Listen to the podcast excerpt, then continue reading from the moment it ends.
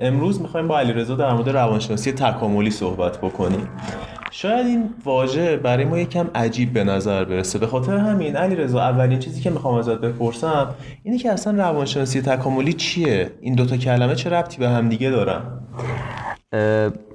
خب قبل از اینکه در رابطه با روانشناسی تکاملی صحبت بکنیم بهتره که در واقع اصول تکامل رو یه بررسی بکنیم. در اینکه اصلا تکامل به چه در واقع فرایندی اشاره داره. در واقع ما کاری که داروین اومد کرد توی و بعدا تحت عنوان نظریه تکامل از طریق انتخاب طبیعی اومد اینو در واقع صورت بندی کرد. این هستش که گونه های مختلف اصلا چرا وجود دارن چرا گونه ها با همدیگه تفاوت می‌کنن؟ و این سازمان های کارکردی پیچیده که توی گونه های مختلف هستش چجوری میشه تبیینش کرد؟ سازمان کارکردی یعنی؟ ببین مثلا یک ساعت رو اگه در نظر بگیری این ساعت از اجزای پیچیده تشکیل شده. مثل مثلا اقربه و چرخدنده و اون صفحه ای که روش اینا قرار می‌گیره. و اینا همه با یه نظم خاصی طراحی شده و با هم در واقع خیلی منسجم هستش و یه کار کردی رو داره انجام میده نشون دادن زمان. و هر کدوم از این اجزا اجزا اگر در واقع مختل بشه یا با بقیه هماهنگ نباشه این در واقع کارکرد از بین میره. به این میگن یه سیستم یا سازمان کارکردی پیچیده. خب حالا این ممکنه که این توی یک ارگانیسم های مختلف هم وجود داره. مثلا توی اجزای بدن جانداران مثل مثلا قلب کبد یا مغز هم اینو در واقع می‌تونیم ببینیم این سازمان کارکردی رو. در واقع کاری که در واقع تکامل میاد به نوعی انجام میده اینه که میاد این سازمان های کارکردی رو به نوعی براش تبیینی ارائه میده. در واقع این سازمان های کارکردی به شکلی هستن که انگار توسط یک فرد هوشمند طراحی شدن. ولی کاری که در واقع زیست شناسان انجام میدن اینه که به جای اینکه مثلا بیایم با استفاده از اون در واقع طراحی هوشمندی که در واقع توی این در واقع سیستم وجود داره سعی بکنیم که به صورت تبیین مادیگرایانه ازش ارائه بدیم. خب اگه ما جمعیتی از موجودات زنده در نظر بگیریم که قابلیت تولید مثل داشته باشن یک در واقع چرخه پسخوراندی به وجود میاد که در واقع هم شامل feedback های مثبت و هم شامل feedback های منفی میشه. توی یک جمعیت تفاوت هایی وجود داره یک وریشنی وجود داره بین افراد. می‌تونه این وریشن به دلیل mutation یا جهشی باشه که توی افراد اون گونه یا جمعیت به وجود اومده یا می‌تونه به دلیل بازآرایی جنسی باشه که در اثر تولید مثل جنسی تو گونه که تولید مثل جنسی دارن به وجود میاد. پس یکی از اصول اولین اصل اینه که در واقع یک تفاوتی وجود داره. و همچنین وقتی که افراد تولید مثل می‌کنن اون ژن هایی که ژن ها در واقع اون طراحی ها یا دیزاین هایی که در واقع دارن رو به نسل های بعدی منتقل می‌کنن. پس ویژگی هایی دارن که وراثت پذیر یا هریتبل هستش. و به فرزندانشون میشه منتقل بشه. خب وقتی که این اتفاق میفته توی مثلا فرزندان ممکنه که در واقع خب یه جهش هایی رخ بده. و وقتی که معمولا جهش هایی توی اون افراد گونه رخ میده معمولا به خاطر اینکه در واقع اون سیستم یه سیستم خیلی در واقع منسجم و منظم هستش. اگه تفاوتی اتفاق بیفته ممکنه که دچار اختلالی بشه و اون کار کردش به هم بخوره و زادگان ممکنه که توی نسل های بعدی تولید مثل درستی نداشته باشن و از بین برن. اما گاهی در واقع اون تغییرات باعث میشه که تولید مثل افراد افزایش پیدا بکنه. و باعث بشه که اون طرحها موجب بشن که توی جمعیت بتونن پخش بشن. این باعث میشه که بعد از چندین نسل این طرحها تا حدی توی جمعیت افزایش پیدا بکنه که بخشی از ویژگی های جهان شمول اون جمعیت یا اون گونه بشه. بنابراین ممکنه که feedback مثبت داشته باشیم از محیط دریافت بکنیم و در اثر اون بعضی از طرحها که باعث افزایش تولید مثل میشن توی جمعیت افزایش پیدا بکنن و ممکنه که feedback منفی داشته باشیم و تا حدی اون طرحها توی جمعیت کاهش پیدا بکنه که در واقع میزانش به صفر میل بکنه. پس منظورت از سیستم پسخوران همین بود. پسخوران اون چیزی ازش که از محیط دریافت میشه. یعنی خود اون فرد یا ارگانیسم در واقع یک تعاملی با محیط داره در اثر اون یک رفتاری رو انجام میده و یک بازخوردی از محیط دریافت می‌کنه. در صورتی که در واقع اون رفتارش به نوعی سازشی باشه از محیط پس مثبت دریافت می‌کنه یعنی باعث میشه که در واقع تولید مثلش افزایش پیدا بکنه و در صورتی که پس منفی از محیط دریافت بکنه به نوعی تولید مثل اون افراد کاهش پیدا می‌کنه. و خب در واقع این چیزی هستش که تحت عنوان فرایند انتخاب طبیعی ما به نوعی می‌شناسیم. خب به نوعی انتخاب طبیعی می‌تونه روی فرایندهای زیستی عمل بکنه مثل مثلا اندامهای زیستی. هر کدوم می‌تونن یک کارکردی داشته باشن. تصور بکنین که مثلا توی یک گونه جهشی توی بعضی از افراد رخ میده که باعث میشه که دید بهتری داشته باشن. یا مثلا تغییرات آنزیمی توشون به وجود میاد در اثر یک سری جهش ها که باعث میشه که توی هضم غذا بهشون کمک بیشتری بکنه. خب اینها نسبت به اون طرحهای جایگزینی که افراد دیگه دارن می‌تونن عملکرد بهتر و در واقع سازشی تری داشته باشن. و طی چند نسل می‌تونن نسبت به افراد دیگه با طرحهای متفاوت دیگه فرزندان بیشتری از خودشون به جا بذارن. و طی چندین نسل چند نسل حالا منظورم مثلا ممکنه که چند صد یا حتی چند میلیون سال باشه. در واقع این طرحها می‌تونن جایگزین طرحهای دیگه بشن. در واقع اون چیزی که ما تحت عنوان موتور محرکه انتخاب طبیعی می‌شناسیم تولید مثل متغیر طرحهای جایگزین یا Differential Reproduction of Alternative Design هستش. در واقع طرحهایی که کمک بیشتری به تولید مثل می‌کنن توی جمعیت باقی میمونن و گسترده میشن. طرحهایی که در واقع تولید مثل رو کاهش میدن یا ممکنه مزیتی نداشته باشن. از این چرخه هست میشه. حالا چیزی که هست اینه که نه تنها در ارتباط با مسائل زیستی بلکه در ارتباط با مسائل روانی روانشناختی و رفتاری هم این می‌تونه در واقع بست داده بشه.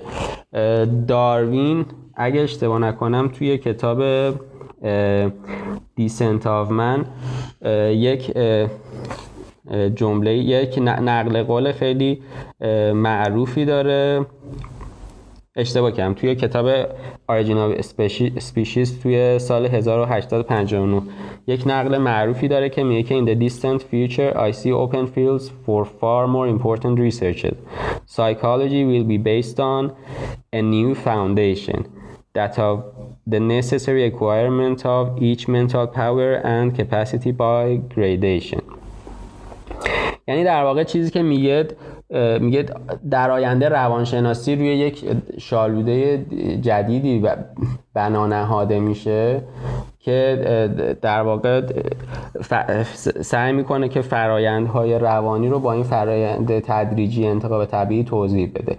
همون چیزی که ما امروزه تحت عنوان روانشناسی تکاملی می‌شناسیم. یعنی به عنوان مثال مثلا یک فرایند روانشناختی رو اگه در نظر بگیریم مثل اجتناب از زنای با مهاره. این مثلا این مثلا می‌تونسته توی اجداد ما یا حالا هر گونه دیگه ای که تولید مثل جنسی داشته توی یک جمعیت گسترده بشه. به چه شکلی؟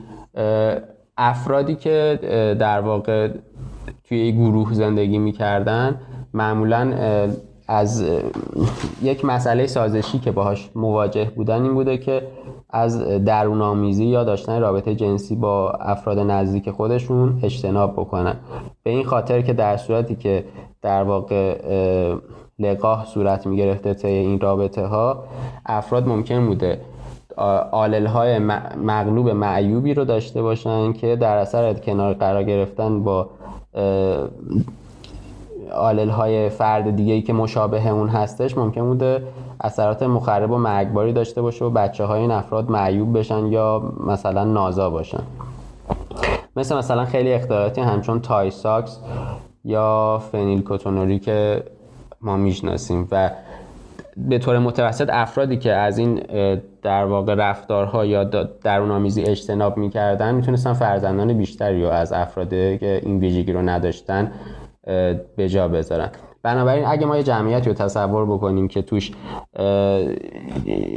برخی از افراد توسط جهش هایی که اتفاق افتاده از درون آمیزی اجتناب می‌کردن این ویژگی این افراد می‌تونستن فرزندان بیشتری رو داشته باشن و این ویژگی توی اون جمعیت طی چندین نسل افزایش پیدا بکنه و و نهایتا بخشی از ویژگی جهان شمول اون جمعیت بشه. یعنی اینکه تقریبا هر چیزی که تو ما هست لایه به لایه به وجود اومده با محیط سازگار بوده. بعد بعدی اضافه شده ویژگی روانشناختی ما. مثلا من شنیدم که آدم وقتی به یه تابلو نگاه می‌کنه اول رنگ زرد رو می‌بینه. خب یعنی این هم اینجوری این اتفاقی که گفتی افتاده براش. ببین اینجوری نیستش که همشون همه ویژگی های روانشناختی به خاطر سازگاری با محیط به وجود اومده باشه. برخی از ویژگی های روانشناختی هستن که در واقع کار کردی ممکنه نداشته باشن مثل خیلی از ویژگی های زیستی. و ممکنه که در واقع به نوعی اصطلاحا نویز باشن. یعنی اون ویژگی در واقع کار کردی نداشته توی اون گونه و صرفا تحت تاثیر انتخاب طبیعی به وجود نیومده. نه اثر مثبتی داشته و نه منفی خونسا بوده. مثلا برخی افراد ممکنه که مثلا رنگ چشم رو همچی چیزی در نظر می‌گیرن. یا مثلا اگه بخوام اینو با یه مثال بهتر بیان بکنم بند ناف هستش. خب بند ناف چیزی هستش که در واقع یا جفت چیزی هستش که در واقع بین جنین و مادر می‌تونه مواد غذایی یا در به نوعی آنتیبادی ها رو در واقع منتقل بکنه و یک کارکرد سازشی داره. ولی اون خود ناف در واقع به نوعی محصول جانبی اون بند ناف هستش. چون خود ناف که کارکردی نداره که. ولی محصول جانبی اون هستش. و در واقع برخی از کارکردها محصول جانبی کارکردهای دیگه هستن. و اون شکل ناف خب بعضی ممکنه ناف مثلا سربالا داشته باشن یا مثلا باز یا بسته باشه سوراخش. این شکلش احتمالا به نوعی نویز هستش یعنی به نوعی کارکردی نداشته و یه در واقع رندوم ایفکت هستش کاملا به صورت تصادفی ایجاد شده باشه. توی حالا در واقع اشکال زیستی به این شکل هستش. توی مسئله روانشناختی هم به همین نوع که در واقع میگم هستش. مثلا خیلی از روانشناسان مثل مثلا روانشناسان تکاملی مثل دیلی و ویلسون بر این باور هستن که قتل چیز تکامل یافته نیستش بلکه یک نوع محصول جانبی خشونت هستش. و در واقع این خشونت در انسان هستش که به نوعی کارکرد تکاملی داره. و مثلا قتل چیزی هستش که تحت تاثیر خشونت خیلی شدید قرار می‌گیره. وقتی که مثلا فرد خشونتش از یه میزانی بیشتر می‌شده در گذشته ممکن بوده که در شرایطی به قتل در واقع اون رقیب یا حالا تهدید کننده هم بیانجامه. و ممکنه گاهی این نویزا یهو خودشون برگ برنده یه گونه در برابر رقیباش بشن؟ خب این اون دیگه تحت تاثیر انتخاب طبیعی قرار می‌گیره دیگه. یعنی به نوعی میشه ادپتیشن یا سازگاری. همون سیستم پس خورند آره دقیقا. یعنی نویز ما چیزی می‌دونیم که در واقع به نوعی تصادفی هستش. ولی خب روانشناسان تکاملی مثل تکاملگران بر این باور هستن که ذهن ما علاوه بر در واقع عوامل تصادفی یا همون رندوم افکت هایی که در واقع ممکنه که ذهن ما رو شکل داده باشه دارای سیستم های پیچیده یا سازش های هم هستش و اینکه و اینکه می‌تونی یکی دوتا از این مکانیزم های روانی رو یا حداقل یکی از این مکانیزم روانی یعنی مکانیزمی که با چشم نمیشه دید. خب توی انسان ها مثال بزنی. ما می‌خوایم بچه اول کلا بگیم که اصلا روانشناسی تکاملی چی هستش؟ آه. بعد اینا رو مطرح کنیم ها؟ okay. جفتش okay هم. چون از جزش هم میشه به کلش رسید دیگه. حالا هر جوری که می‌دید بهتره چجوری فکر؟ نه okay آره پس سوال عوض کن نه دیگه پس آه. خب و حالا روانشناسی و حالا روانشناسی تکاملی چیه؟ این روانشناسی تکاملی به نوعی میشه گفتش که یک پارادایم یا یک لنزی هستش که در واقع به ذهن نگاه می‌کنه اینکه در واقع روانشناسی تکاملی ذهن رو به یه شکل دیگه ای داره می‌بینه. در واقع از نظر روانشناسان تکاملی یک طبیعت جهان شمولی بین انسان ها وجود داره. یعنی همه انسان ها در برخی ویژگی های روانشناختیشون به نوعی مشترک هستند و این طبیعت جهان شمول در سطح روانشناختی وجود داره نه در سطح رفتار فرهنگی. و اینکه در واقع این طبیعت که در سطح روانشناختی وجود داره در واقع شامل سازش های روانشناختی میشه. سازش هایی که طی در واقع تاریخچه تکاملی تاریخچه تکاملی ما در واقع تکامل پیدا کرده. و مسئله که هست اینه که این در واقع ذهن ما برای در واقع محیط تکامل یافته خودش سازش پیدا کرده. و این محیط لزوما ممکنه که تو محیط های دیگه مثل محیطی که امروز توش زندگی می‌کنیم سازگار نباشه. از نظر روانشناسان تکاملی محیطی که ما توش تکامل پیدا کردیم در واقع جوامع کشاورزی یا پسا کشاورزی نمی‌تونه باشه و باید در واقع جوامعی باشه که توی دوره پلیستوسن در واقع شکل گرفته باشن و به شکل کشاورزی گردآورنده امرار معاش می‌کردن. حالا به چه دلیل نمی‌تونه در واقع ذهن ما حاصل اون چیزی باشه که طی دوره کشاورزی و صنعتی در واقع شکل گرفته؟ به این دلیل که این دوره خیلی کوتاه هستش. حدود ده تا نهایت دوازده هزار سال.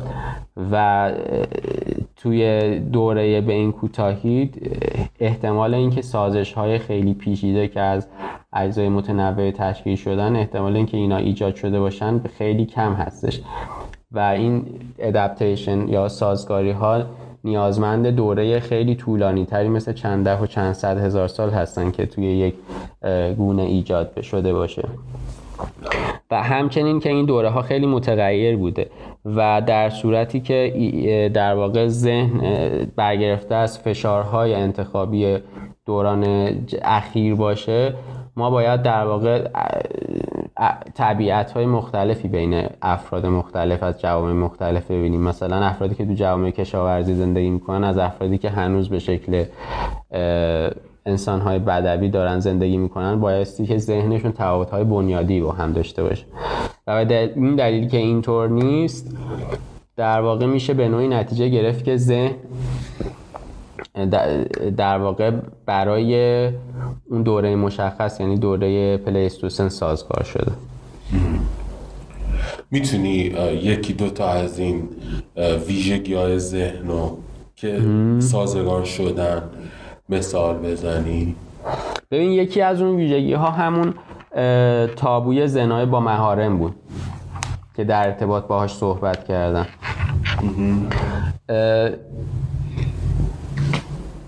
توی در واقع محیط های اجدادی ما به این شکل بوده که گروه های مثلا تقریبا بین 20 تا 200 نفره با همدیگه زندگی می‌کردن. این گروه ها معمولا خیلی از افراد توش خیشاوندان همدیگه بودن.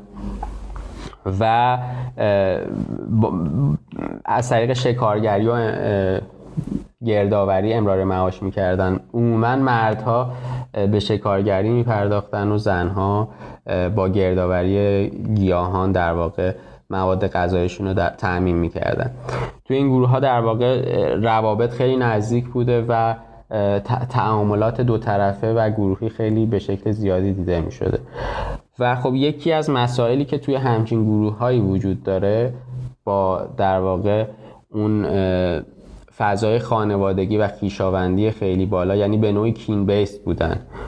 اون هسته مرکزی گروه و خیشاوندان نزدیک به خیلی تشکیل می‌دادن. یکی از مسائل سازشی که باهاش مواجه بودن این افراد این بوده که از درون آمیزی همونجوری که توضیح دادم اجتناب بکنن. خب درونآمیزی از درونآمیزی چجوری میشه اجتناب کرد؟ اینکه با فرد که از اعضای خانواده خودت باشه از اعضای نزدیک خودت باشه رابطه جنسی باش نداشته باشی. ولی خب این نیازمنده اینه که تو بتونی خیشاوندان خودت رو شناسایی بکنی. خب و اینکه خب هیچ راهی نداشتن اجداد ما که بتونن به صورت ژنتیکی همدیگه رو شناسایی بکنن. چون مثلا از یه دوره به قبل که زبان هم نبوده که بتونن همدیگه رو بنامن که مثلا این خواهر منه این برادر منه. و به نوعی به صورت تست ژنتیک هم نمی‌تونستن بگیرن که مثلا فرد چه میزان خیشاوندی با افراد دیگه داره. بنابراین باید یک سری اطلاعاتی از محیط به دست می که توسط اون اطلاعات در واقع بفهمن که میزان خیشاوندیشون چقدر هستش. بنابراین به یک سری سرنخ هایی نیاز داشتن. این افراد. و خب ما این سرنخ ها رو چجوری می‌تونیم پیدا بکنیم؟ چجوری فرد می‌تونه اطلاعات معتبری به دست بیاره که بتونه به صورت احتمالاتی پیش بینی بکنه که یک فرد دیگه چه میزان خیشاوندی باهاش داره؟ یک راه اینه که برای مثلا برادرهای بزرگتر یا اموها دایها اینه که این فرد داره مثلا از یک زن تغذیه میشه.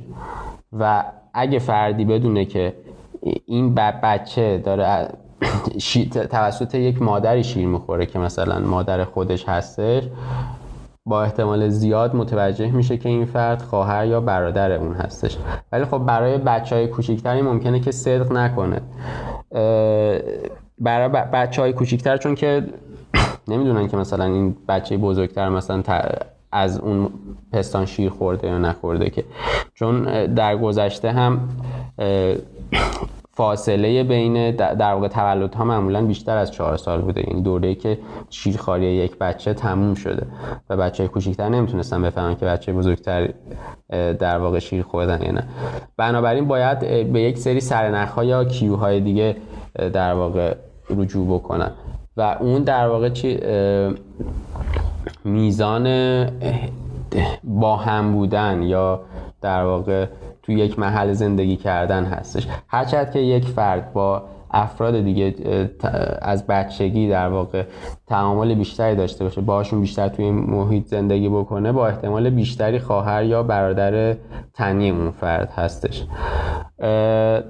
و در واقع این پژوهشی بودش که لیبرمن فکر می‌کنم تو سال 2007 انجام داد و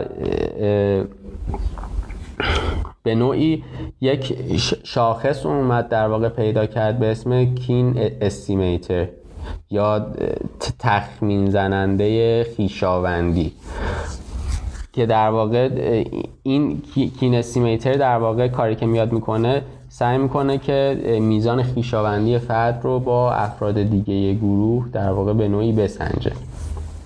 و خب این شاخص در به عنوان یک ورودی برای برنامه های دیگه ممکنه که عمل بکنه.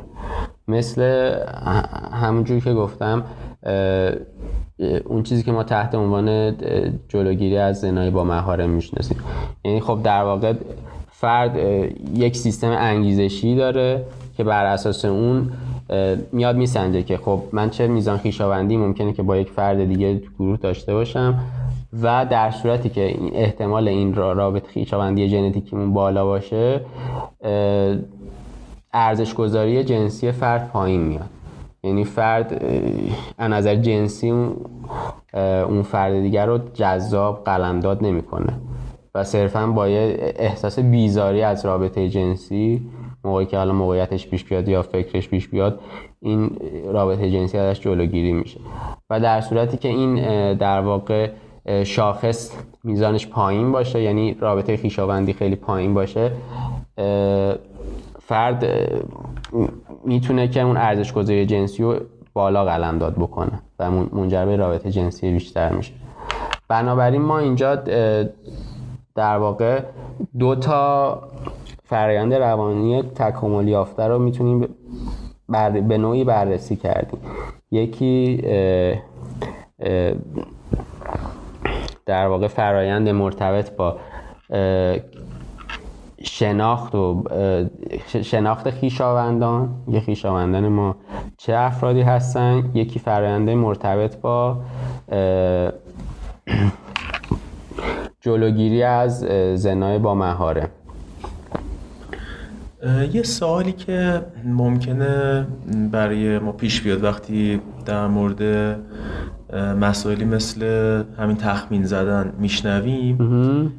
در مورد بازه های زمانی که در خصوصشون صحبت می‌کنی. بعضی موقع چند ده هزار سال یا چند صد هزار سال حرف زدی یا بازه های خیلی طولانی مدت. وقتی ما میایم بررسی می‌کنیم که توی پزشکی مثلا چجوری به یه سری اطلاعات می‌رسیم معمولا ذهنمون سمت آزمایش ها میره سمت چیزی میره که معمولا بهش روش علمی و روش تجربی میگن. توی روانشناسی تکاملی وقتی که انقدر بازهای زمانی بلند مدت و طولانی هستن اصلا چجوری این یافته یا اطلاعات رو به دست میاریم؟ اگر بخوام خلاصه تر بگم اصلا روشی که باش تحقیق می‌کنن این دست از دانشمندا چیه؟ چجوریه؟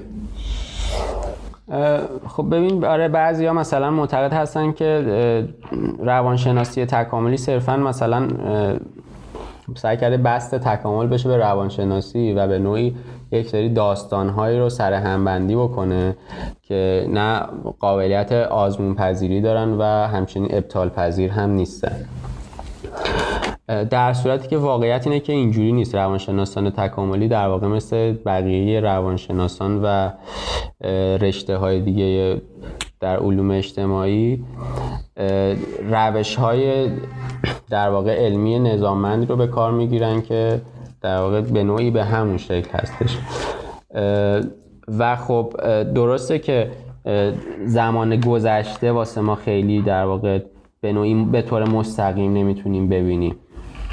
ولی مثل خیلی از علوم گذشته نگر دیگه ما می‌تونیم به نوعی شواهدی رو در واقع داشته باشیم به شواهدی دستیابی داشته باشیم که بتونه در واقع گذشته رو برای ما بازسازی بکنه. برخی از شواهد خود سازش های ادپتیشن ها هستن. مثلا ما اگه چشم رو در نظر بگیریم خب این چشم یک در واقع ساختاری داره که مشخص هستش که برای دیدن محیط تکامل پیدا کرده. و خب یک سری ویژگی های داره که مشخص هستش که خب در محیط های گذشته احتمالا نور آفتاب به حد زیادی بوده. اجسام لبهدار وجود داشتن. و در واقع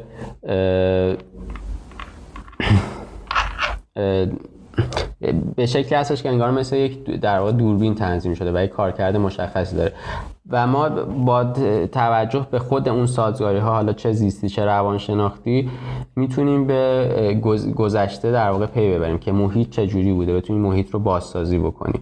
بعد شواهد دیگه ای رو داریم مثل مثلا نخستی ها یا خویشاوندان دیگه مثل شامپانزه ها یا گوریل ها و در واقع پژوهش هایی که مبتنی بر روش های comparative یا مقایسه هستش با در نظر گرفتن تفاوت ها و شباهت های بین گونه ها می‌تونه به این پی ببره که در واقع توی اجداد ما تو چه بازه زمانی ممکنه که یک سری فشارهای انتخابی مشابه یا متفاوتی وجود داشته باشه که منجر به برخی تفاوتها شده.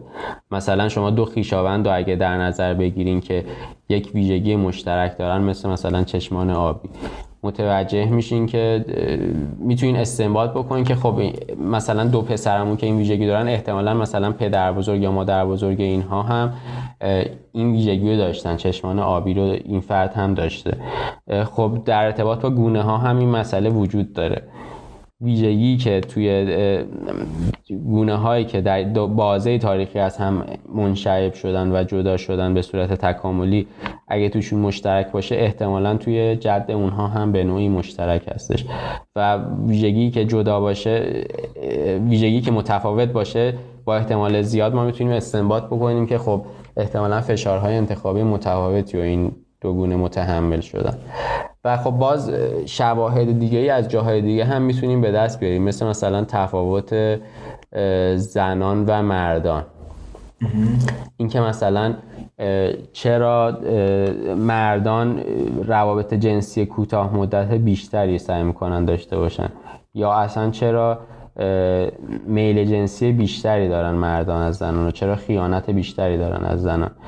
اینها در واقع میشه بر اساس تفاوت‌های بین دو جنس و ماهیت زیستی که جلسه آینده راجبش بیشتر صحبت می‌کنم به نوعی تبیین بشه. و همچنین ما شواهدی داریم مثل مثلا شواهد بین فرهنگی داریم مثل انسان هایی که به شکل خیلی ابتدایی زندگی می‌کنن و به نوعی زندگی اجدادی ما رو ترسیم می‌کنن.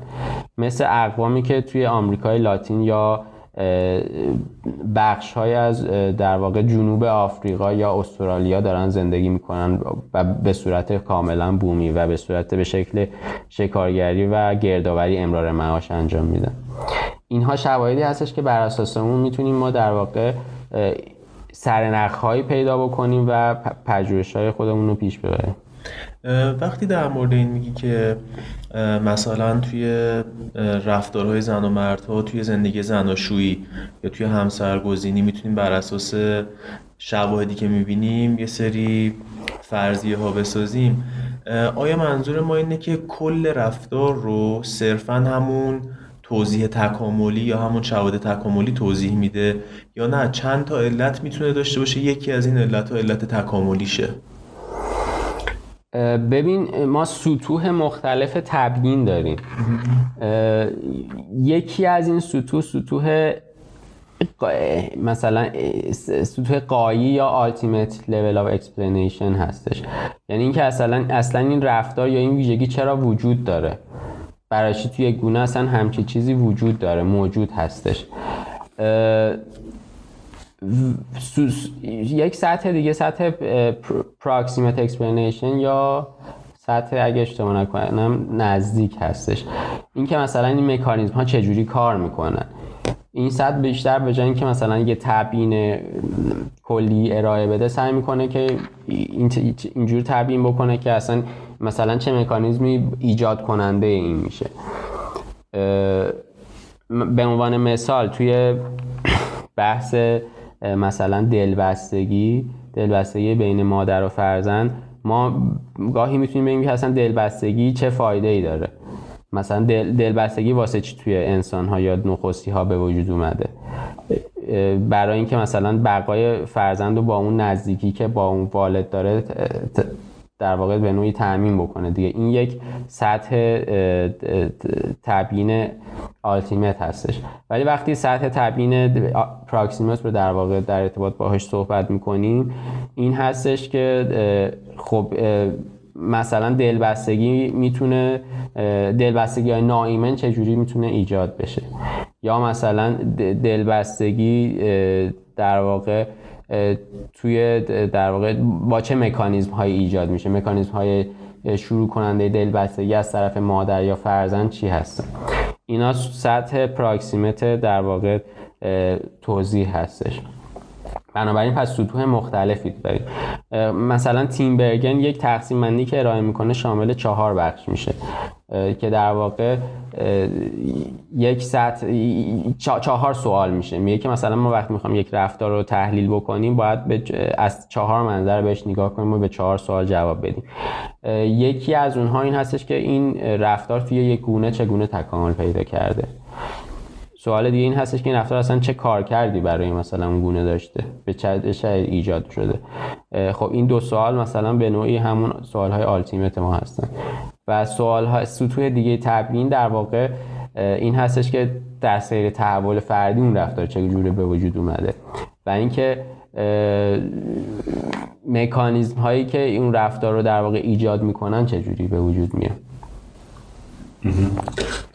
بعد یه سوال این مکانیزم ها این پدیده هایی که در طول تکامل به وجود اومده خب توی من توی تو توی ما آدم هست ما چقدر بهش هوشیاریم؟ یا مثلا وقتی بهشون هوشیار میشیم یا مثلا یه رگه رو احساس می‌کنیم ممکن تغییرش بدیم؟ ببین یکی از مسائل مختلف که در ارتباط با همین روانشناسی تکاملی هست اینه که ما از زیربنای این فرایندهای تکامل یافته آگاه نیستیم. و نیازی هم نداره که آگاه باشیم به عنوان مثال بینایی رو اگه در نظر بگیریم ما وقتی که در واقع به جهان نگاه می‌کنیم خب فرایندهای مختلفی اتفاق میفته دیگه. از در واقع نورهایی که به اون به شبکه تابیده میشه و در واقع مسیری که در واقع توی شبکه عصبی طی می‌کنه تا رسیدن به مغز و اون تصویری که داخل مغز شکل می‌گیره فرایند خیلی طولانی هستش که ما خب ازش آگاه نیستیم. تنها چیزی که ازش آگاهی داریم اینه که چشممون رو باز می‌کنیم و جهان رو می‌بینیم. توی فرایندهای دیگه هم عموما به همین شکل هستش. مثلا توی همون فرایند تابوی زنا با مهارم که توضیح دادم کنترل مثلا باور فرد یا در واقع زندگی فرد با یک فرد دیگه لزوما این فرایندها رو نمی‌تونه دستکاری بکنه. مثلا صرف اینکه یک فرد بدونه که با یک فرد دیگه خواهر یا برادر نیستش در صورتی که این دو فرد با هم دیگه بزرگ شده باشن این بیزاری ممکنه که تو اون افراد شکل بگیره. مثل مثلا پدیده ای به اسم فرزند خوندگی. مثلا اگه یک فرد با یک برادر یا خواهر ناخونده در واقع به نوعی بزرگ شده باشه خب این فرد می‌دونه که این فرد خواهر یا برادرش نیستش. ولی این مکانیزم ها تحت تاثیر اون باورهای آگاهانه فرد قرار نمی‌گیرن. توی فرد ایجاد شده و صرف هم نشینی توی دوره مشخصی از کودکی اون فرد از رابطه جنسی با اون خواهر خونده یا برادر خونده خودش اجتناب می‌کنه. ولی مثلا توی برخی موارد ممکنه که این فرایندها تحت تاثیر آگاهی هم قرار بگیرن. مثلا ما چیزی رو داریم توی روابط والد فرزندی به نام دیفرنشال پرنتال سالیسیتود یا اگه اشتباه نکنم حمایت متفاوت والدینی. ما می‌دونیم که در واقع والدین به شکل یکسانی با فرزندان خودشون برخورد نمی‌کنن. و ممکنه که و بر اساس اون موفقیت تولید مثلی که احتمالا بعدا فرزند به والدین خودش در واقع انتقال میده اون میزان سرمایه گذاری رو انجام میدن. مثلا فرزندانی که سلامت بیشتری دارن با احتمال بیشتری مثلا ممکنه که به سن تولید مثل و بچه دار شدن برسن. خب این بچه ها نسبت به بچه های یک بچه ضعیف یا بیمار می‌تونن در واقع شانس بقای بیشتری دارن و والدین عموما سرمایه گذاری بیشتری رو روی این افراد انجام میدن. پس سرمایه گذاری بر اساس همون به نوعی شایستگی یا فیتنسی هستش که در واقع به والدین می‌رسه. یکی از این مسائل در واقع قطعیت پدری هستش. ما می‌دونیم که توی گونه هایی که تولید مثل جنسی دارن پدر برخلاف مادر از اینکه بچه برای خودش هستش به هیچ عنوان مطمئن نیستش. توی گونه هایی که ممکنه که همسرشون روابط خارج از ازدواج داشته باشه. و بنابراین سرمایه گذاری روی فرزندی که سرمایه گذاری روی فرزندی که فرزند خود اون فرد نیستش هم اون میزان سرمایه گذاری رو به نوعی هدر داده و هم به نوعی اون سرمایه گذاری روی فرزند یک رقیب فرزند یک رقیب در واقع پیاده شده. و خب فرد ضرر زیادی و متحمل میشه. توی اکثر گونه ها این سرمایه گذاری توسط نر انجام نمیشه. حداقل توی گونه های پستان دارن. در حالی که توی انسان انجام میشه. و این نشونگر اینه که در واقع انسان ها به نوعی این مسئله سازشی رو به خوبی حل کردن. و همچنین مردها بایستی که به نشانه های در واقع توجه بکنن که این قطعیت پدری رو براشون به نوعی بیشتر تضمین بکنه. در صورتی که در گذشته اجدادی احتمالا مردهایی که به این نشانه های توجهی نمی کردن توی در واقع شانس بچه دار شدنشون به نوعی کمتر از افراد دیگه می شده و توسط طبیعت به نوعی تنبیه می شدن و بایستی در واقع این میزان سرمایه گذاری متفاوتی رو بین بچه های خودشون و بچه های دیگران اختصاص می‌دادن. در واقع یکی از نشونه هایی که به فرد ممکنه که کمک بکنه میزان شباهت هستش. اون شباهت ظاهری یا فنوتیپی بین فرزند و پدر می‌تونه معید این باشه که اون فرد خب بچه خود انسان هستش. پژوهش های انجام شده مبنی بر اینکه در دوره نوزادی معمولا اقوام سعی می‌کنن افراد معمولا شباهت های به پدر رو بیشتر از شباهت های به مادر اعلام می‌کنن. و معمولا این شباهت ها بیشتر بهش میاد. و مادرها هم معمولا سعی می‌کنن که شباهت فرزند رو به پدر بیشتر نسبت بدن تا به خودشون. چون این ورش مسلمه. چون این ورش مسلمه دیگه. مادر هیچ شکی نداره تو این در حالی که اقوام یا مادر وقتی که این کارو می‌کنه آگاه نیست از اینکه آره ولی می‌تونه آگاه نیست ولی می‌تونه به نوعی یک استراتژی باشه. یعنی اینکه ممکنه که مثلا بچه برای خودش هم نباشه ولی با این کار داره به نوعی همسرش رو فریب ممکنه میده. و خب پژوهش های بعدا انجام شده مبنی بر اینکه میزان سرمایه گذاری فردم با این شباهت ممکنه که تنظیم بشه و تغییر بکنه و هرچقدر که شباهت بیشتر باشه این سرمایه گذاری بیشتر میشه. و در واقع یک موردی هستش که در واقع آگاهی می‌تونه به نوعی تاثیرگذار باشه تو این مسئله و اون مورد فرزند خوندگی هستش. و در واقع افرادی که خب با مثلا مردانی که با یک زنانی که بچه دارن ازدواج می‌کنن خب دارای فرزند خونده میشن دیگه و به نوعی بایستی روی فرزندان یک نر دیگه سرمایه گذاری بکنن.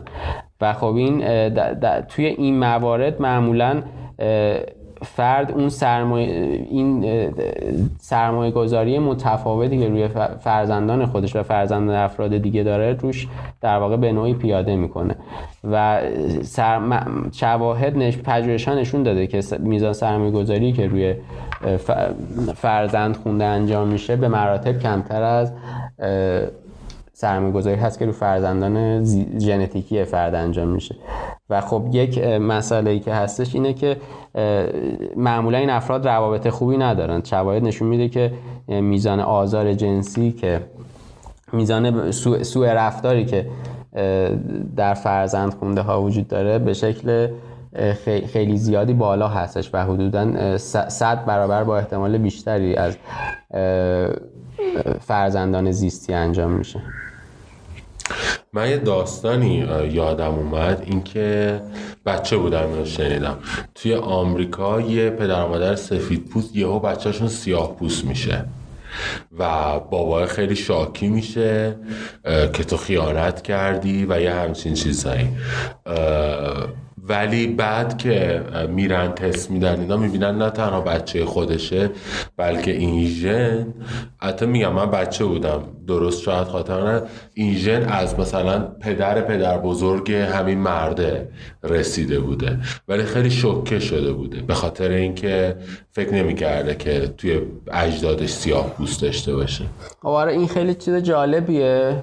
حالا این خب خیلی دیگه اتفاق نادریه. معمولا تو این موارد که یک ویژگی خیلی مشخصی داره یک فرد یک بچه احتمالا بچه ممکنه که مثلا پدرش پدر متفاوتی از اون فرد باشه.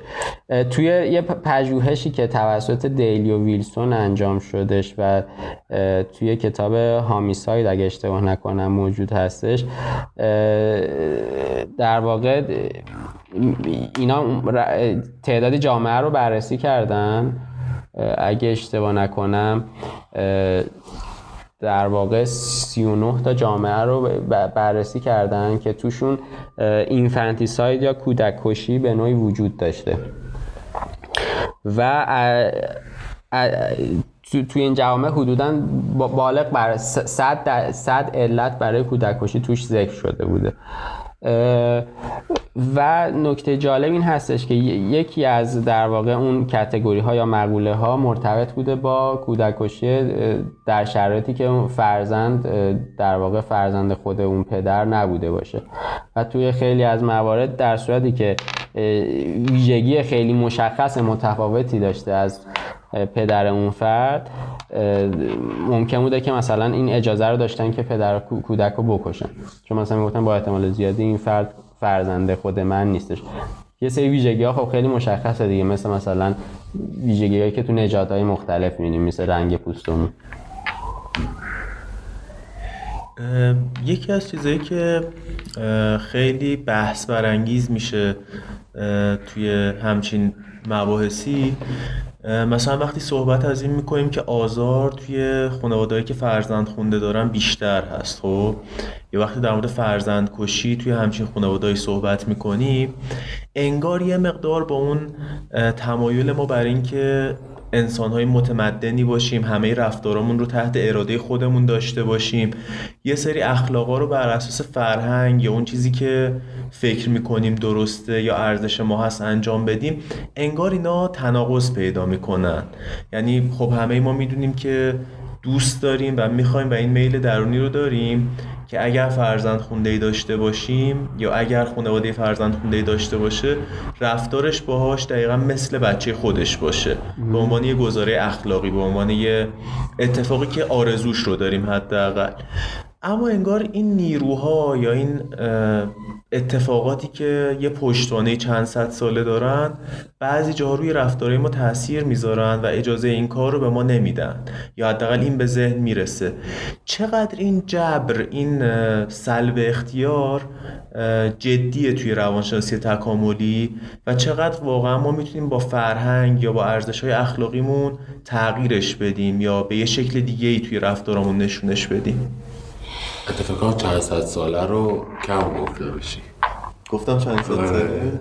حالا چند صد؟ هزار, هزار سال سال خب ببین در واقع این یک نقدی هستش که بعضیا به روانشناسی تکاملی وارد می‌کنن. مسئله که هستش اینه که روانشناسی تکاملی صرفا این ادعا رو نداره که افراد یک سری بسته های ژنتیکی هستن که توی در واقع هر دوره زمانی بر اساس اون برنامه های زیستی صرفا عمل بکنن. در صورتی که فرد معمولا طی اون دوره تحولش با محیط در, در واقع تعامل می‌کنه تا یک رفتاری رو به نوعی ایجاد بکنه. مدل هایی که ارائه میدن روانشناسان تکاملی مثل خیلی از روانشناسان دیگه به نوعی مدل های اپیژنتیک هستش برای تبیین رفتار. به این صورت که در تمام سطوح از سطوح اولیه ژنتیکی تا سطوح رفتاری و فرهنگی در واقع این سطوح به نوعی با همدیگه تعامل می‌کنه تا رفتار فرد ایجاد بشه. بنابراین نمی‌تونیم بگیم که رفتارها به نوعی صرفا محیطی هستن. نمی‌تونیم بگیم که رفتارها به نوعی صرفا ژنتیکی هستن. و رفتاری که اکتسابی و فرهنگی باشه هم خب یک در واقع توسط نوعی یادگیری ایجاد شده که اون یادگیری هم در به نوعی حاصل نوعی برنامه زیستی هستش دیگه. بنابراین ما می‌تونیم بگیم که جبرگرایی ژنتیکی به نوعی توی نظر روانشناسان تکاملی وجود نداره و اینها در واقع کاری که می‌کنن اینه که سعی می‌کنن این دوگانگی هایی که وجود داره مثل طبیعت محیط یا جبر ژنتیکی محیطی رو در به نوعی برهم بزنن. و توی همین مورد چیز فرزند کشی بله مثلا احتمال اینکه یک فرزند خونده کشته بشه توسط ناپدری یا نامادری خودش به مراتب بیشتر از فرزند زیستی هستش. و اگه اشتباه نکنم تو طی پژوهش‌ها که انجام شده توی آمریکا و کانادا این میزان ممکنه که بیش از چهل یا هفتاد برابر باشه. بنابراین احتمال خطر خیلی بیشتر هستش. مثلا توی ولی مثلا اینجاست که خب توی همه موارد که اینجور نیستش. یعنی همه پدر یا مادر خونده ها که فرزندان غیر ژنی خودشون رو که نمی‌کشن که. این در واقع وجود داره ولی می‌تونه توسط یک سری عوامل محیطی برانگیخته بشه یا نشه. خب شاید بعضی موقع ها این به ذهن ما برسه که یه چیزی چون طبیعیه و هست درسته. خب یعنی اینطوری فکر کنیم که خب طبیعت ما اینه پس باید به همین شکل رفتار بکنیم. یا درستش اینه که همون جوری که هستیم باشیم واقعی باشیم. این چیزیه که بعضی موقع ازش به عنوان یه مغلطه معروف هم یاد می‌کنن.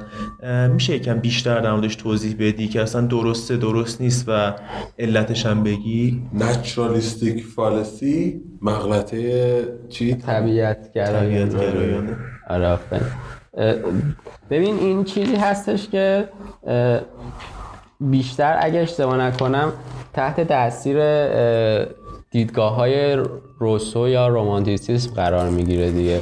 که انسان هایی که توی شرایط طبیعی بودن خیلی در واقع سالم و نرم خوب بودن و در واقع جنگی نداشتن کاملا با همدیگه سازش داشتن و انسان هایی که و تمدن باعث شده که این در به نوعی نظم به هم بخوره و مشکلاتی که ما داریم از تمدن هستش و انسان نجابت خودش رو به نوعی از دست داده. そうです。و خب مسئله که هست این هستش که برخی این انتقاد رو به روانشناسان تکاملی وارد می‌کنن که خب وقتی شما میایین سعی می‌کنین یه طبیعتی از انسان ارائه بدی که توی برخی از موارد با اون در واقع وحشی نجیب رسویی در تناقض هستش یه مشکلی که پیش میاد این هستش که خیلی وحشی انسان ها رو سعی می‌کنین توصیف بکنیم و, و این خشونت می‌تونه برای ما آسیبزا باشه.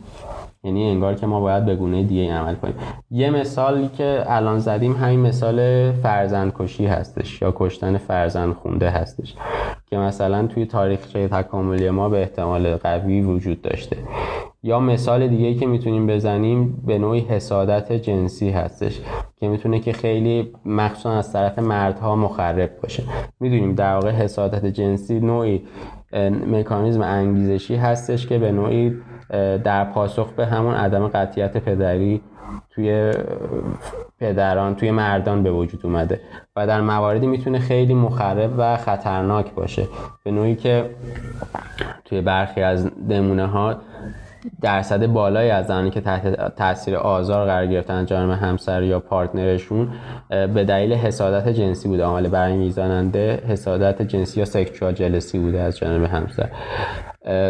و خیلی از قتل هایی که در به نوعی اتفاق میفته توی تمامی فرهنگ ها این هستش که علتش همون حسادت جنسی بوده. توی برخی از افراد خیانت یا زن به خیانت توسط زن ممکن بوده این قتل رو به وجود بیاره یا در واقع ترک همسر یا تهدید به ترک همسر. و جالب اینجاست که خیلی از به نوعی انسان شناسان بر این باور بودن که در گذشته که در به نوعی این محصول فرهنگ غرب هستش یا مثلا فرهنگ های جوامع امروزی هستش که به نوعی مردان حسادت داشته باشن.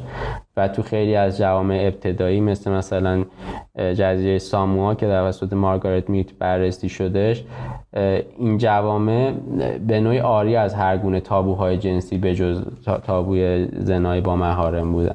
و معتقد بودن که حسادت جنسی توی افراد وجود نداره. در حالی که اینجور نبود.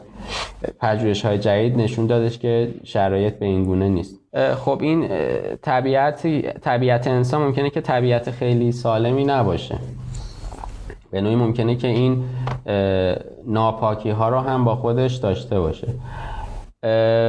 و چیزی که هست اینه که خب ما تو طبیعت هم خیلی مسائل رو داریم دیگه. خیلی ناپاکی ها رو داریم. مثل مثلا ویروس ها بیماری ها و در واقع خشونت ها و کشتار هایی که توی گونه های دیگه به نوعی می‌بینیم یا حتی بلایای طبیعی. و چیزی که هست اینه که ما نباید همین مقالطه که شما گفتیم این طور نیستش که چیزی که هستش یا وجود داره به صورت طبیعی باید باشه. یا ما بتونیم به نوعی استمات اخلاقی بکنیم از اینو. سعی بگیم که در صورتی که مثلا فرزند کشی توی به صورت طبیعی وجود داشته افراد باید به صورت اخلاقی رو هم اینو بپذیرن و این کار رو به نوعی انجام بدن. مثلا وقتی که داشتی درباره روابط درون خانواده صحبت می‌کردی زنای با مهارم. خب من یادم یادم افتادش که توی مصر خواهرها و برادرها با هم ازدواج می‌کردن. خب؟ سوال من اینه که وقتی که داریم از روانشناسی تکاملی حرف می‌زنیم و میگیم اینا توی ما نهادینه شدن منظورمون دقیقا چیه؟ درباره داده های پرت که از قاعده پیروی نمی‌کنن چی؟ خب باید واسه این داده ها سعی کنیم یک توضیحی ارائه بدیم دیگه. ببین توی معمولا روانشناس تکاملی معتقد هستن که این یونیورسال ها یا این جهان شمول هایی که توی افراد وجود داره توی احتمالا توی اکثر افراد هستش. ممکنه که توی یک فردی وجود نداشته باشه. برخی از چیزها. مثل همونطور که از نظر ظاهری ممکنه که افراد تفاوت‌های با هم دیگه بکنن. مثلا ممکنه که بعضیا توی انگشتانشون دو بین انگشت داشته باشن. تفاوت‌های زیستی زیادی و ممکنه افراد با هم دیگه داشته باشن. توی روانشناسی هم همینطور هستش. ممکنه که در اثر اختلالات ژنتیکی در اثر جهش ها تفاوت بین افراد هم توی یک جمعیت مشاهده بشه به نوعی. و مسئله دیگه که هستش اینه که خب ما برای رفتارها می‌تونیم تبیین هایی رو ارائه بکنیم. مثلا توی همین ازدواج های خواهر و برادرها توی مصر نمی‌دونم ولی مثلا توی کیبوتسی های اسرائیل یا مثلا توی ازدواج به نام شیمپوا اگه اشتباه کنم معروف هستش توی تایوان و فیلیپین تایوان یا فیلیپین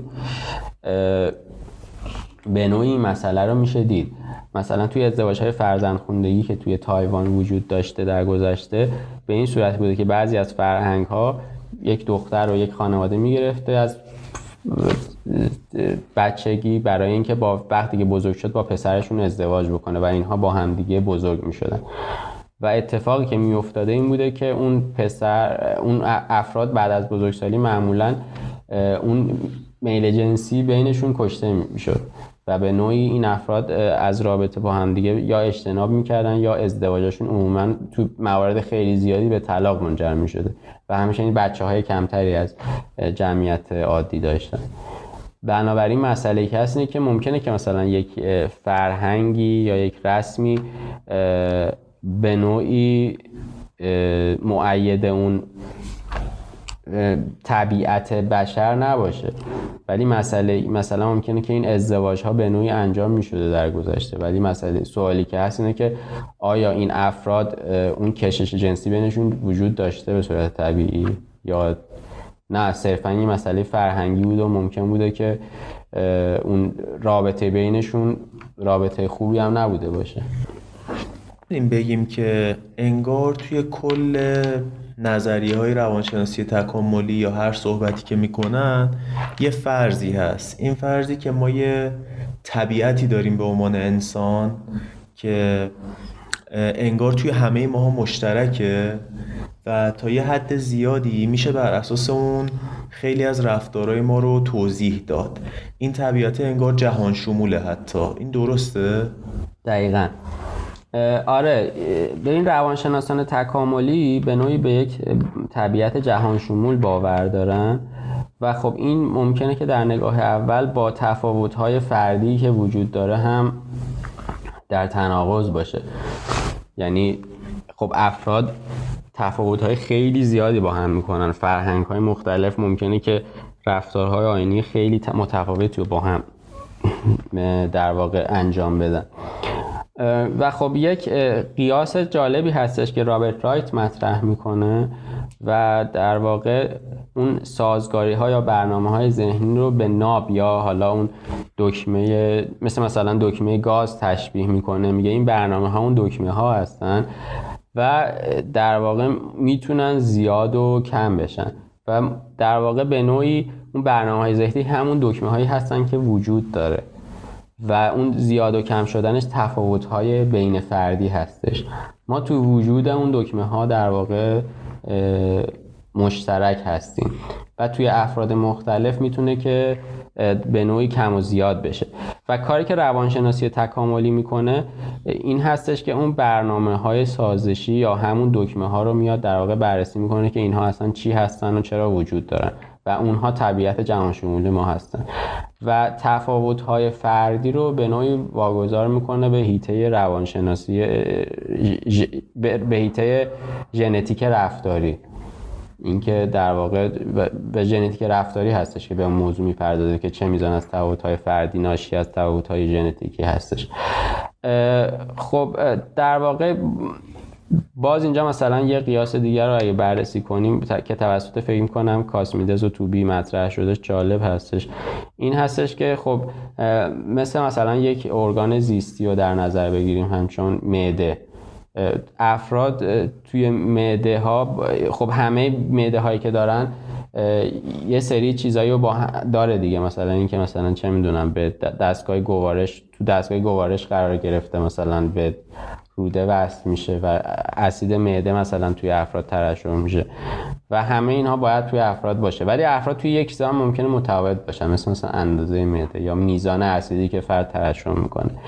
اینها معتقدن که خب توی در واقع ذهن ما هم به همین صورت هستش. توی خیلی از چیزها در واقع به نوعی مشترک هستیم ما.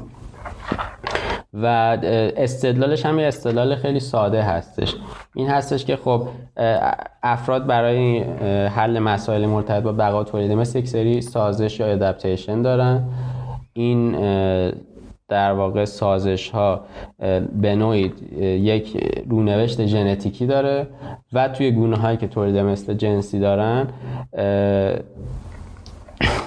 به دلیل اینکه ژن ها در واقع از هم جدا میشه و بازاری ژنتیک بازارایی ژنتیکی یا sexual recombination اتفاق میفته اینها در واقع به نوعی از هم جدا میشن. و احتمال اینکه مثلا سازش ها همه سازش ها توی تولید مثل جنسی که یک فرآیند رندوم هستش فقط از یک فرد به فرد دیگه منتقل بشه بسیار کم هستش. و در چه صورتی توی فرزندان این پدر و مادر سازش ها می‌تونه به همون شکل در واقع ظهور پیدا بکنه؟ در صورتی که این پدر و مادر سازش های یکسانی رو داشته باشن. اگه ما بخوایم مثلا دو قطعه مختلف دو, دو قطعه از دو قطعه رو کنار هم قرار بدیم و در واقع موتور یک ماشین رو بسازیم. به نوعی این دو قطعه باید از موتور یک ماش... یک نوع ماشین دیگه سوار شده باشه نه از دو ماشین دیگه. و در صورتی که این قطعات متفاوت باشن ممکنه که این سیستم کارکردی به نوعی کارکردش مختل بشه. بنابراین مسئله بازارایی جنسی که توی تولید مثل اتفاق میفته و هماهنگی کارکردی که توی در واقع سازش ها وجود داره به نوعی این مسئله رو تضمین می‌کنه که افراد باید دارای سازش ها یا فرایند های روانشناختی تکامل یافته جهان شمول و یکسانی باشن. اونجا که داشتیم از دادای پرت صحبت می‌کردیم من به ذهنم رسید که عرفان چپ دست خودش و یه جورایی داده پرت حساب میشه. یا مثلا وقتی که درباره زنای با مهاره می‌گفتی من یاد این افتادم که خانواده سلطنتی مصر باستان توی خودشون ازدواج می‌کردن. و, و تو گفتی که باید این قاعده رو برای داده های پر توضیح های دیگه ای آورد. خب مثلا توی همین تایمی که اینجا با هم دیگه داریم صحبت می‌کنیم انتقادات زیادی به ذهن خود من می‌رسه. می‌خواستم بدونم به طور کلی چه انتقاداتی متوجه روانشناسی تکاملیه. ببین یکی از اون انتقادات که راجبش صحبت کردیم همون طبیعت خشنی هستش که توسط روانشناسان تکاملی ارائه میشه و با اون خب فطرت پاک انسانی به نوعی سازگار نیستش که تا حدی در ارتباط باهاش صحبت کردیم. یه انتقاد دیگه که به نظرم وارد هستش این هستش که در واقع اون پژوهش هایی که انجام میشه محدود میشه به برخی جوامع خاص. چیزی که ما تحت عنوان ویرد می‌شناسیم که عبارت هستش از Western Educated Industrialized Rich Democratic. یعنی در واقع نمونه ها عموما نمونه های غربی هستش و پژوهش ها روی در واقع دان عموما روی دانشجویان کارشناسی هستش که توی کشورها توی آمریکا کانادا یا کشورهای اروپای غربی در واقع ساکن هستن. و خب این نمایانگر جامعه جهانی نیستش دیگه. بسیاری از فرهنگ ها هستن که در واقع تحت پوشش قرار نمی‌گیرن. و خب چیزی که هستش اینه که توی این ایراد به کلا روانشناسی و علوم اجتماعی صادق هستش وارد هستش. نه تنها توی روانشناسی تکاملی حتی توی روانشناسی تکاملی بهتر هستش به خاطر اینکه پژوهش های بین فرهنگی خیلی زیادی وجود داره. خیلی از داده های قومنگاری وجود داره که مربوط به اقوام بدوی مثل آچه یا اقوام سان در جنوب آفریقا در بوتسوانا هستش. و خب حدودا 81 درصد پژوهش های اشتباه نکنم مربوط به پژوهش های ویرت هستش. در حالی که این میزان توی گرایش های دیگه روانشناسی به صورت کلی بین 90 تا 95 درصد هستش. و خب یک ایراد دیگه این هستش که این داده های روانشناسی پژوهش های روانشناسی تکاملی به نوعی ابطال پذیر نیستن. قابلیت ابطال پذیری ندارن و خب یک سری پژوهش های مطرح میشن که از ابطال پذیری زیادی برخوردار هستن. یک سری پژوهش های مطرح میشن که در واقع ابطال شدن. به عنوان نمونه در گذشته مثلا یک فرضیه‌ای بود مبنی بر اینکه برای تبیین همجنسگرایی که همجنسگرایی به نوعی سعی کردن توسط کین آلترویزم یا در واقع به نوعی خیشاوند دوستی سعی می‌کردن اینو بیان تبیین کنن که خب مثلا مردانی که همجنسگرا هستن خودشون ممکنه زادگاهی نداشته باشن ولی نسبت به مردان دیگر جنسگرا به خواهرزاده و برادرزاده خودشون بیشتر کمک می‌کنن چون که یک چهارم خیشاوندی ژنتیکی دارن و کمک به اونها هم می‌تونسته به بقای ژنهای خودشون کمک بکنه. و خب این با بررسی این فرضیه با بررسی بسیاری از جوامع به نوعی ابطال شده.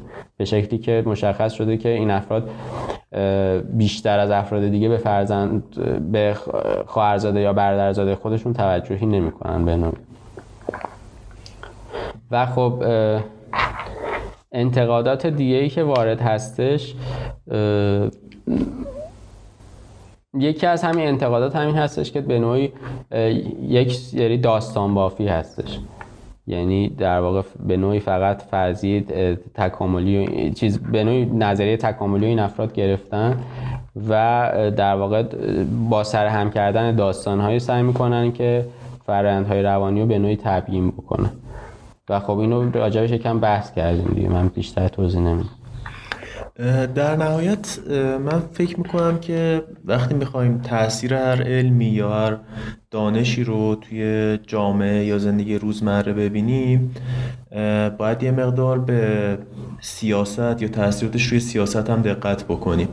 انگار روانشناسی تکاملی نمی‌تونه روی سیاست بی تاثیر باشه.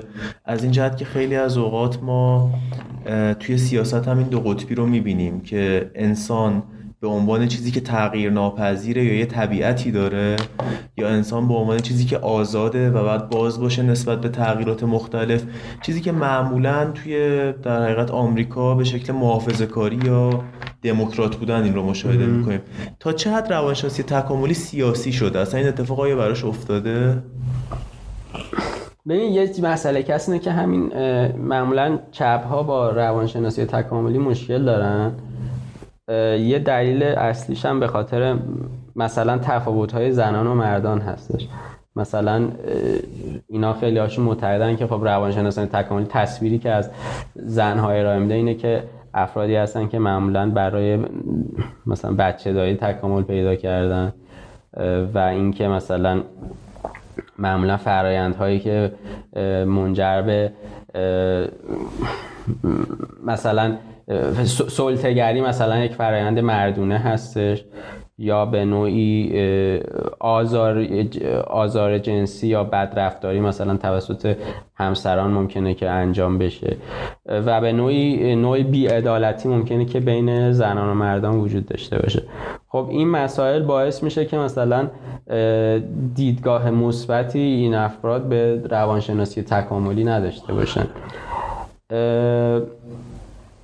و خب تا حد زیادی تحت تاثیر قطعا قرار می‌گیره به خاطر مخالفت ها و مسئله کسی اینه که رویکردهای قبلی خیلی بیشتر سیاسی شده بوده. و یک مسئله که هست مسئله سوشال داروینیزم یا داروینیسم اجتماعی بوده که در اواخر قرن 19 و اوایل قرن 20 مطرح بوده که در واقع برگرفته از آثار هربرت اسپنسر و گالتون بوده.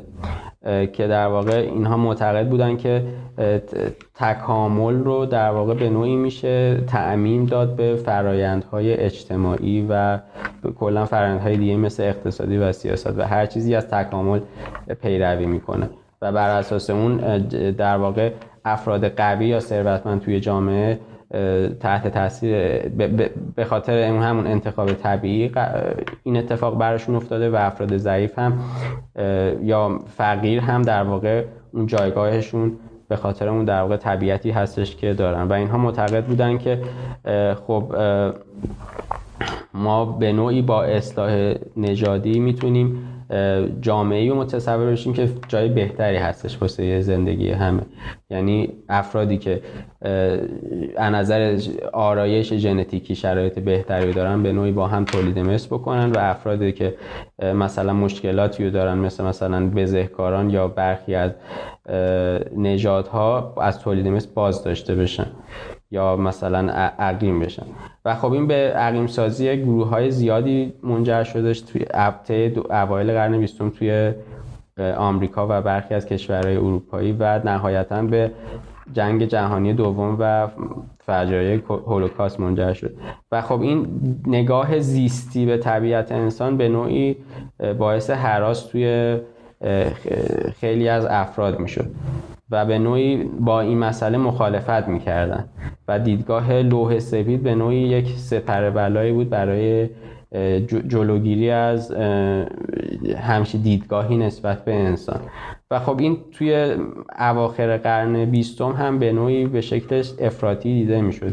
و بیشتر زیستشناسی اجتماعی با کتابی که ادوارد ویلسول توی سال 1975 زیستشناسی اجتماعی تلفیقی نوین مطرح کرد. منتشر کردش مواجه شد و به شکل شدیدی مورد حجم و انتقاد قرار گرفت.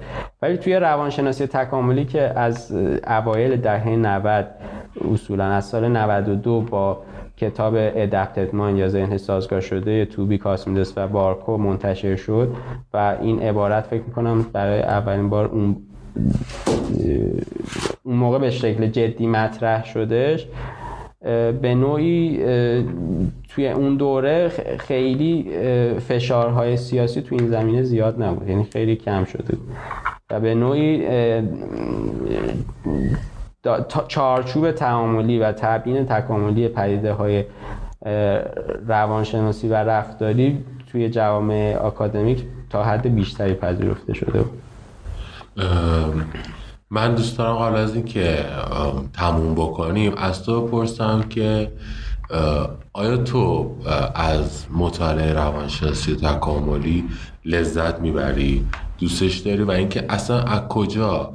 اگه بخوای خیلی کوتاه بگی اولین بار این کنجکاوی توی تو شکل گرفت.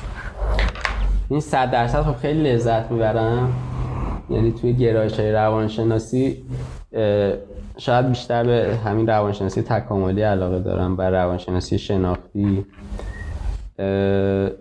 و اینکه از کجا تو شکل گرفت یه میزان خیلی کمی مطالعه داشتم توی دوره خب کنکور توی یه سری درسامون یه چیزای خیلی پراکنده بودش.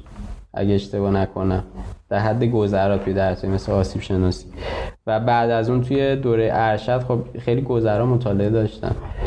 خیلی کم. یعنی مثلا ممکن بود حالا یه مقاله بچشم. ولی خب خیلی برام جالب بود و علاقه من بوده ولی این که مثلا شروع بکنم به صورت مستمر مطالعه کنم ترم چهار بودش. یادم با خود تو یه کارگاهی رفتیم یه در مثلا یه چیز بود همایشی بودش که دکتر حاتمی با یه خانم دکتر یادم یه خانم دکتر انسان شناس بودش که تو فرانسه درس خونده بود. اینا صحبت می‌کردن راجع به همین روانشناسی تکاملی. بعد اونجا دیگه خیلی علاقه من شدم و رفتم کتاب دیوید باسو خریدم.